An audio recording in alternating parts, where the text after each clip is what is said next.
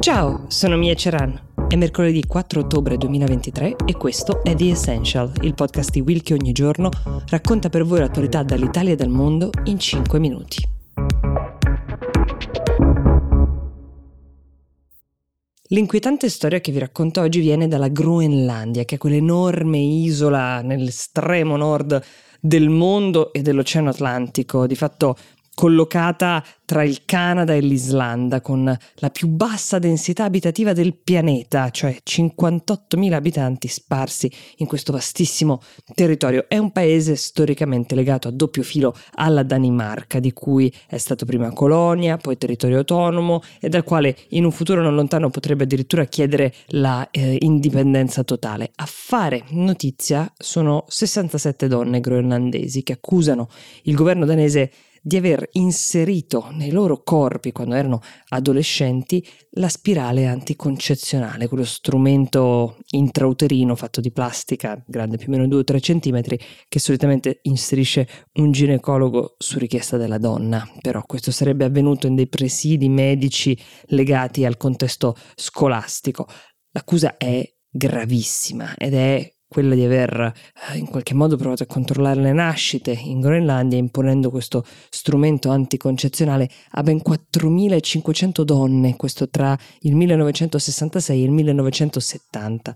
Alcune di loro hanno raccontato di aver avuto poi seri problemi legati a questa pratica, tra l'altro mal gestita perché ovviamente molti di loro erano inconsapevoli, lo sono state per lungo tempo di avere una spirale nel proprio corpo. Alcune hanno vissuto sanguinamenti senza sapere da cosa dipendessero, altre hanno avuto uh, in seguito difficoltà ad avere figli una volta adulte questa sommossa, questo momento in cui queste donne si sono unite per parlare, raccontare questa storia, um, raccoglie testimonianze di quasi tutte donne di origine inuit. In Groenlandia più dell'80% della popolazione è di origine inuit. Richiede un risarcimento economico, tra l'altro relativamente basso, si parla di circa 35.000 euro a testa, ma soprattutto chiede di riconoscere che c'è stato un abuso. La richiesta è stata presentata direttamente al governo danese, ma qualora il governo danese non desse la risposta che queste donne si auspicano, uh, hanno già dichiarato di avere intenzione di procedere per vie legali. È una storia che tocca molti nervi scoperti, perché i rapporti tra Danimarca e Groenlandia sono carichi di questioni storiche, razziali, culturali e identitarie, a cui vale la pena peraltro dedicare un altro minuto. Qualche mese fa fece notizia l'iniziativa di una parlamentare danese originaria proprio della Groenlandia che in Parlamento a Copenaghen ha deciso di parlare per oltre sette minuti di intervento in Kalalissut. Kalalissut è la lingua groenlandese, lasciando, come potete immaginare, molto perplessi i suoi colleghi e anche la premier danese Mette Frederiksen che era lì che è stata vista scrollare il capo in segno di incomprensione. Ora, il danese è la lingua comune in quel Parlamento, ma il Kalalissut è stata recentemente riconosciuta per la Groenlandia lingua ufficiale, anche questa, quindi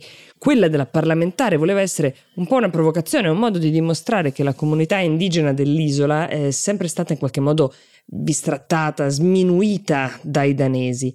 Potete immaginare come il caso delle spirali abbia poi esacerbato i rapporti.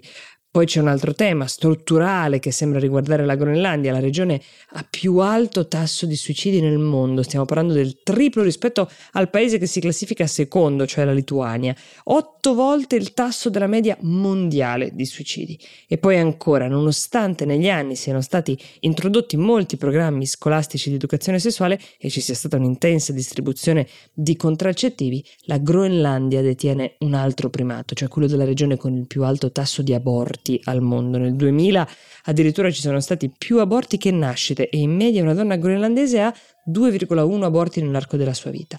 È un paese che conosce anche una diffusa criminalità tra i minori, siamo eh, già solo con questi a tre enormi problemi, forse in parte anche intrecciati tra loro. A tutto questo adesso si somma il pensiero che il governo centrale di Copenaghen per diversi anni abbia ordito un piano per controllare le giovani donne con una violenza. Le ferite della Groenlandia non sono destinate a rimarginarsi presto, questo è certo.